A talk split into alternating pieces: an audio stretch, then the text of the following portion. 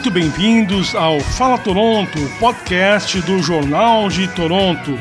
Hoje nós temos a honra de receber aqui o Lalo Porto, artista da comunidade e que também fez um ato heróico salvando uma família de um incêndio. Então, muito bem-vindo, Lalo, aqui aos estúdios do Jornal de Toronto. Obrigado, Schuster. Obrigado por me convidar aqui. Um prazer lhe receber. Um prazer. Vamos começar a história por um detalhe interessante, né? Uh, que você acordou às 5 da manhã. Né? Uh, eu acho que acordar às 5 da manhã está sendo uma coisa cada vez mais rara. Me parece que as pessoas, uh, inclusive eu, cada vez dormem mais tarde e tentam acordar mais tarde. Né? E então é difícil nós termos, como antigamente, pessoas é, matutinas que acordam tão cedo. Como é que você tem o seu ritmo de horário? Como é que você acorda às 5 da manhã? Pois é, não é, não é frequente. Isso com certeza. Mas eu tenho, eu tenho descoberto dentro de mim que se eu dormir mais cedo, eu acordo mais cedo. Uhum. E rola mais ou menos duas, três vezes por semana, às vezes menos, às vezes mais, que eu durmo mais cedo, tipo 11 horas, 10 horas. Daí o meu corpo mais ou menos que naturalmente acorda. E às vezes ele acorda naturalmente mesmo se eu não dormir cedo. Eu ainda eu ainda estou descobrindo essa dinâmica do, do corpo mesmo, porque às vezes eu acordo bem desperto e tipo assim, não tem nada para fazer na cama, então eu vou levantar. E esse dia em questão eu, na verdade, eu acordei, fui no banheiro e eu vi o pôr do o nascer do sol. Uhum. Daí eu saí do lado de fora, tirei uma foto do nascer do sol e fiquei olhando, observando e tal. É, e eu olho assim para o lado, na minha direita, umas casas para trás, na rua oposta, né? Que eu estou no fundo da casa, na rua oposta. Eu vejo fumaça e eu escuto o fogo, aquele. Um barulho, assim, aquele tipo O barulho do fogo. fogo comendo madeira. Uhum. Daí, enfim, daí eu. Foi um instinto, assim, de, de sair correndo. E eu corri. Você logo pensou: não, não é alguém fazendo uma fogueira, não é alguém queimando lixo. Pois é. Que não, Às 5 da manhã, não, né? Não pensei. Se fosse no meio-dia, eu ia falar: ah, tem alguém fazendo uma fogueira aí. Uhum. Mas às 5 da manhã, eu falei: eu acho que não, isso não tá certo. Uhum. Daí eu corri, eu corri, é, saí na frente da minha casa, corri até a, a, a rua a, que cruza. Rosenitz né? Gardens. Atrave... É, não, é, eu moro na Rubina, então eu corri até a Glenhurst, uhum. da Glenhurst até a Roseneath e depois eu subi de novo. Um, Foi um, uns 500 um metros. bom caminho, 500 é, metros? É, 500 metros mais uhum. ou menos. Você viu de longe? Não, 500 metros correr Sim, o percurso do lado de fazer fora. A volta. Pra, isso, para dar a volta. Uhum. Se eu fosse voar daqui até o fogo, da minha casa até o fogo é 100 metros, menos. Era pertinho. E aí você correu. Você daí sentiu corri, que tinha uma coisa errada. É, daí eu corri, saí correndo.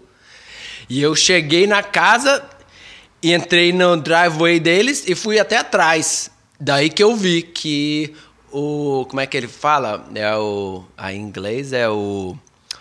Uh, um covered porch atrás da casa, né? uhum. né? Um varanda, uma varanda de madeira coberta. Uhum. Atrás da casa tinha umas coisas pegando fogo. O fogo tava mais ou menos assim, metro e meio de altura. Uau, um, um metro tanto, e meio? Sim, quase um metro de largura. Uhum. Mas ele ainda tava. Ele não tava muito queimando a estrutura. A estrutura da, da, da casa. Da, da, não da casa, né? A casa de, de, de, de tijolo. Uhum. E eles botaram essa essa varanda. Geralmente eles têm nessas casas aqui no Canadá essa varanda de madeira, né? Uhum. Que é uma varandinha coberta e tal, tem uma janela, tudo de madeira. Uhum. E aquilo começou a pegar fogo. Quando eu cheguei lá, o chão já estava começando a pegar fogo. Daí eu fui para frente e comecei a bater na porta. Já estava gritando: hello, hello, hello. O hum. pessoal da casa do lado. E depois eu fui bater a porta na, na, na casa vizinha, que era um semi, né? Essas duas casas Aham. eram uma semi. Mas na, na casa onde estava pegando fogo, você bateu e inicialmente não teve reação. É, eles estavam dormindo, né? Aham. Eles estavam dormindo, eu bati várias vezes, hello, hello, daí fui lá pra trás, dei umas voltas, fui na outra casa, bati, daí eles saíram, ele estava acordando assim, meio que, que, ah, que é da- isso, da- que que é isso? A primeira reação veio de que casa? Da que estava incendiando mesmo ou de um É, vizinho? A primeira pessoa que saiu foi a que estava incendiando. Era um pai e um filho que morava lá. Um Aham. filho assim da minha idade, né? E o pai mais idoso. E o filho atendeu a porta e ele falou: "O que que tá acontecendo?" E através da porta dele, eu olhei e vi a janela de trás Aham. que dava para a varanda. Aham. E dava para ver o fogo quebrando solto lá. Uau. Daí eu falei, look behind you. Aham. E ele, tipo assim, tipo, olhou e vamos pegar essas coisas pra, né? Enfim. E é, quantas pessoas tinha na casa? Nessa casa, nesse lado da Semi, né? Que tem, são duas casas. Então, Aham. no lado. E foi na- o porte deles que pegou fogo. Tinha duas pessoas. Aham. Na casa ao lado tinha um casal também. Com dois. Um gato e um cachorro. Aham. E na casa ao lado, do outro lado do driveway, né, da, da, da entrada para carro, tinha uma família, um casal e acho que três crianças. E essa casa, ela começou a pegar o fogo, tipo assim, foi questão de cinco minutos. Quando eu bati nas portas, liguei para para uh, como é que é? 911, pros 911. bombeiros? Liguei pro bombeiro e, e bati nas outras casas, todo mundo saiu pra fora. Nesses, nesses 3 a 5 minutos, a varanda de trás já estava completamente com fogo. Tudo. Então, o é- fogo estava mais alto que a casa e entrou pelas janelas Aham. das duas casas, não era só mais naquela semi, já pegou na outra. E assim, as duas casas foram completamente queimadas. Até o bombeiro chegar lá já estava tudo queimado. Então, esse é o recado. O fogo é muito rápido. Então tem que agir com muita rapidez. Eu fiquei impressionado com a velocidade que aquele fogo pegou. E se eu não tivesse lá, é possível que o bombeiro podia e alguém tivesse chamado, é possível que o bombeiro podia chegar lá e pegar alguém, né, cheio de queimadura, enfim, pode ter ainda salvado essas vidas e tal. Eu acho que tudo é possível, né? Mas poderia ter ficado preso, não sabia quantas pessoas tinha, ou o animal ficou preso, enfim. Claro, não. Sua participação foi decisiva. Foi, Quanto tempo é. os bombeiros levaram para chegar? Ah, eu não contei, mas eu acho que foi entre 3 e 5 minutos. Foi bastante rápido também, bastante Rápido razoável. Demais, muito rápido. Uhum. E chegou. Eu não contei o total, mas um outro, uma outra pessoa na rua contou, tinha 17 corpos de bombeiro. Não 17? todos estavam jogando água nem nada. Aham. Mas eles vêm, né? Porque uma chamada no 911, vem todo mundo. Todas as estações mandam os caminhão, né? Aham. E daí tinha uns três, uns três que estavam atuando ali, Aham. né? E eu acho que eles vêm e os ah, trabalhadores, os bombeiros, saem dos caminhões e vão ajudar o fogo, apesar que o caminhão deles não está sendo usado na operação, né? Eu acho que é mais ou menos isso, que tinha muito bombeiro lá. Eu não contei quantas cabeças não, mas por alto devia ter uns 25 bombeiros. Certo. É. E quanto tempo eles levaram para dominar o fogo? Eu diria que uns 15 a 20 minutos, 15 a 20 minutos. talvez 25 minutos. Aham. Também é difícil dizer quando que acabou, né? Porque teve uma hora que eles meio que apagaram o fogo lá de trás e entraram dentro das casas, mas eles viram que o sótão, o sótão é em cima, né? O, o sótão é em cima. Então, o sótão ainda tinha muito fogo pegando ali dentro. Daí que eles fizeram, eles É pegaram uma aquele coisa que você nem percebe, né? Porque é normalmente fechado, não É, usado, exatamente. mas o fogo tá lá. Tá lá. E eles pegaram aquele caminhão escada, né? Uhum. E botaram lá em cima e eles foram andando lá com uma, uma motosserra.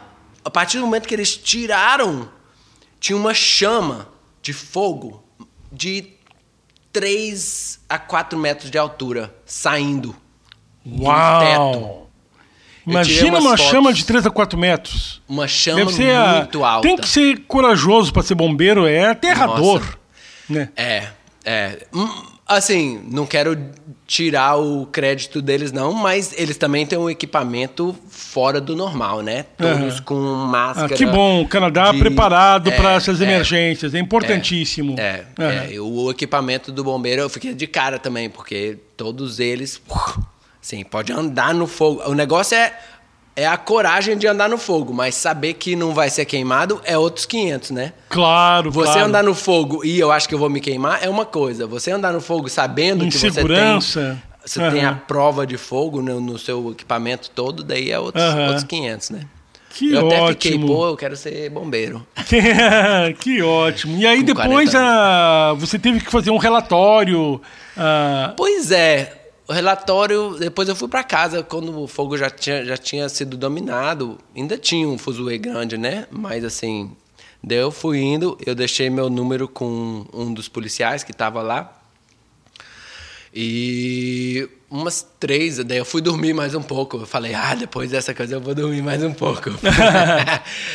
daí, sei lá, deve ter sido umas nove da manhã ver uma, uma moça, ah, um, como é que fala? Uma, uma policial. Policial. Uma, uma moça policial, né? Uhum. Me ligou. Ah, aqui, não sei o que lá, a gente tá fazendo o um negócio do fogo e a gente gostaria de te agradecer é, que ótimo, que gesto tá bonito, lá importante. E, tal, e vieram essas duas moças da, policiais e estavam muito agradecidas e falando que a comunidade inteira, que eu era um herói da comunidade, que a comunidade certeza, inteira da rua seguinte estava muito agradecido. Herói.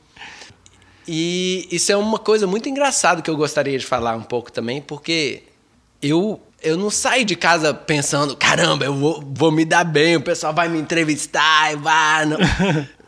eu fiz o que eu gostaria que alguém fizesse para mim. Claro. Uhum. E mas é muito engraçado o que essa atenção a mais, né? Ela brinca com o ego. Uhum. Ela brinca com o ego. E eu fiquei porque eu, eu, eu sou um cara que né, eu, eu, eu presto atenção nessas coisas e eu o meu objetivo de destaque na Terra é para mim evoluir. Então, claro. Então eu e eu sei que o ego é uma coisa bem não sei, perigosa de, de, lidar, não perigosa não exatamente, mas enfim, e eu fiquei observando o meu ego, tipo, caramba, eu sou um herói. Sabe, que começa a flutuar assim, porque ah, todo mundo acha que eu sou um herói, saca? E ao mesmo tempo eu fico, não, espera aí volta pro chão. Eu só gostaria de inspirar as uhum. pessoas. O que, o que eu gostaria era, se você se sentiu inspirado no que eu fiz, se você acha, porra, que legal, o Lala é um herói, eu gostaria de mandar a mensagem de que todos nós somos heróis. A gente só tem que estar aberto para a oportunidade quando ela vem. Com então, certeza. eu acho que o mais importante é, se você se sentiu inspirado, pô, legal, vamos vão, eu, abra-se a uma oportunidade que você também possa salvar vida, vidas. Com certeza. E não podemos deixar de mencionar que essa não é a primeira atitude corajosa do Lalo. Uh, eu que particularmente caí e me quebrei tantas vezes uh, tentando a, aprender a andar de bicicleta e o Lalo anda de perna de pau. Como é que foi essa ideia de andar de perna de pau?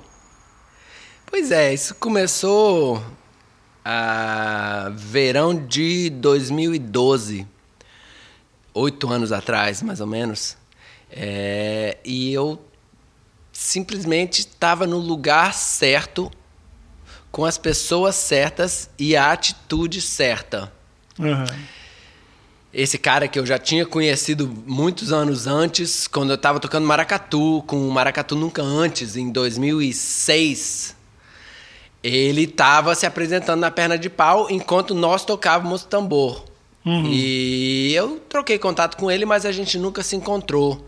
E esse dia eu fui pro parque e encontrar com meu irmão e eu cheguei lá mais cedo e lá tava o Ezra. E ele tipo ele já andava pensando que ele queria me encontrar e me ensinar perna de pau nos pensamentos dele.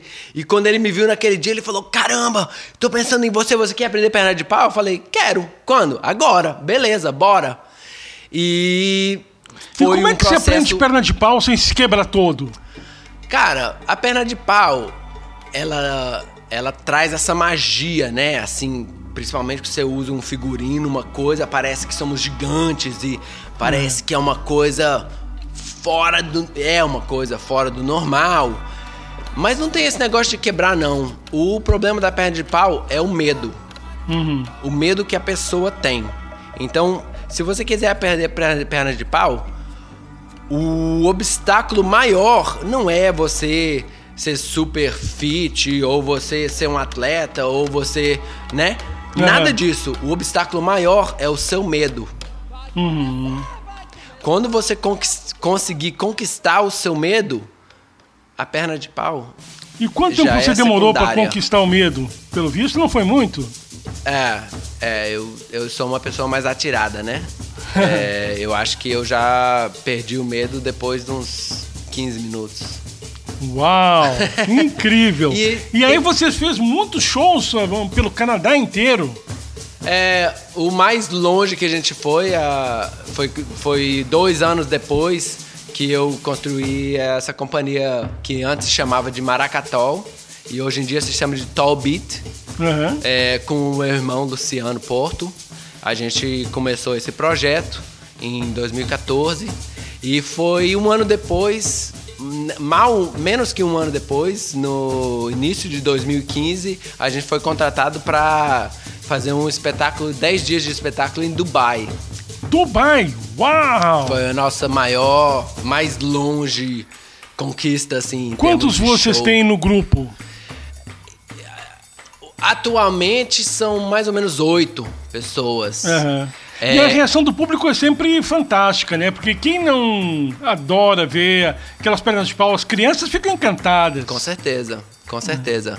É, o Maracatol, hoje em dia, Tall Beat, é, porque é um nome mais abrangente, mais é, inglês, né? As pessoas tendem a ter mais facilidade de entender e se relacionar com o Tall Beat do que Maracatol. Mas, enfim, é... Para mim, na verdade, a perna de pau, ela. O, o, tocar tambor na perna de pau é um, um, um, um aspecto do performance para mim que é muito legal. Uhum. Mas não é tudo. Na verdade, eu, eu adoro andar na perna de pau com um figurino extravagante. Eu tenho vários figurinos diferentes, assim, que é, é um, um, bicho de. um bicho folharal que anda em quatro pernas, assim, parece um jardim ambulante. Que é, legal. E, e, o, e o Talbot é um, uma dessas avenidas de, de expressão na perna de pau, né? Que geralmente tem mais impacto porque tem mais pessoas. E é. também está fazendo música, né? É mais alto em, sonoramente. É, e esse é um projeto que eu ando levando já faz oito anos, né? Como é que vocês fizeram durante essa pandemia com o Tall Beats? Então, na verdade, pela a falta de, de contratos nesse ano, porque na verdade tem zero contratos. Geralmente a gente trabalha bastante no, no verão e esse ano tem zero contratos. Então a gente decidiu se vestir com os figurinos e se apresentar na rua que é uma forma de, de ensaio, mas é um show, um espetáculo. E a gente vai andando pelas comunidades, geralmente perto da minha casa, mas a gente já foi para outras comunidades também. E a gente está passando o chapéu e também agradecendo né, as, os, os trabalhadores da, de frente da pandemia e tal, e envolvendo. E geralmente eu falo uma coisa super legal para o público, que a gente está junto nesse, não sei o que lá, e tem uma interação muito criativa. E também passa o chapéu e tem um pouquinho pra gente também, que é uma maneira da gente fazer um performance pagar e ganhar um pouquinho de dinheiro. Que ótimo! De qualquer maneira, estamos tendo ah, algumas apresentações da pandemia, mas esperamos que voltem os shows regulares do Tall Beats. Nós agradecemos a presença do Lalo Porto aqui no nosso Fala Toronto. Nós voltamos na próxima semana. Até lá!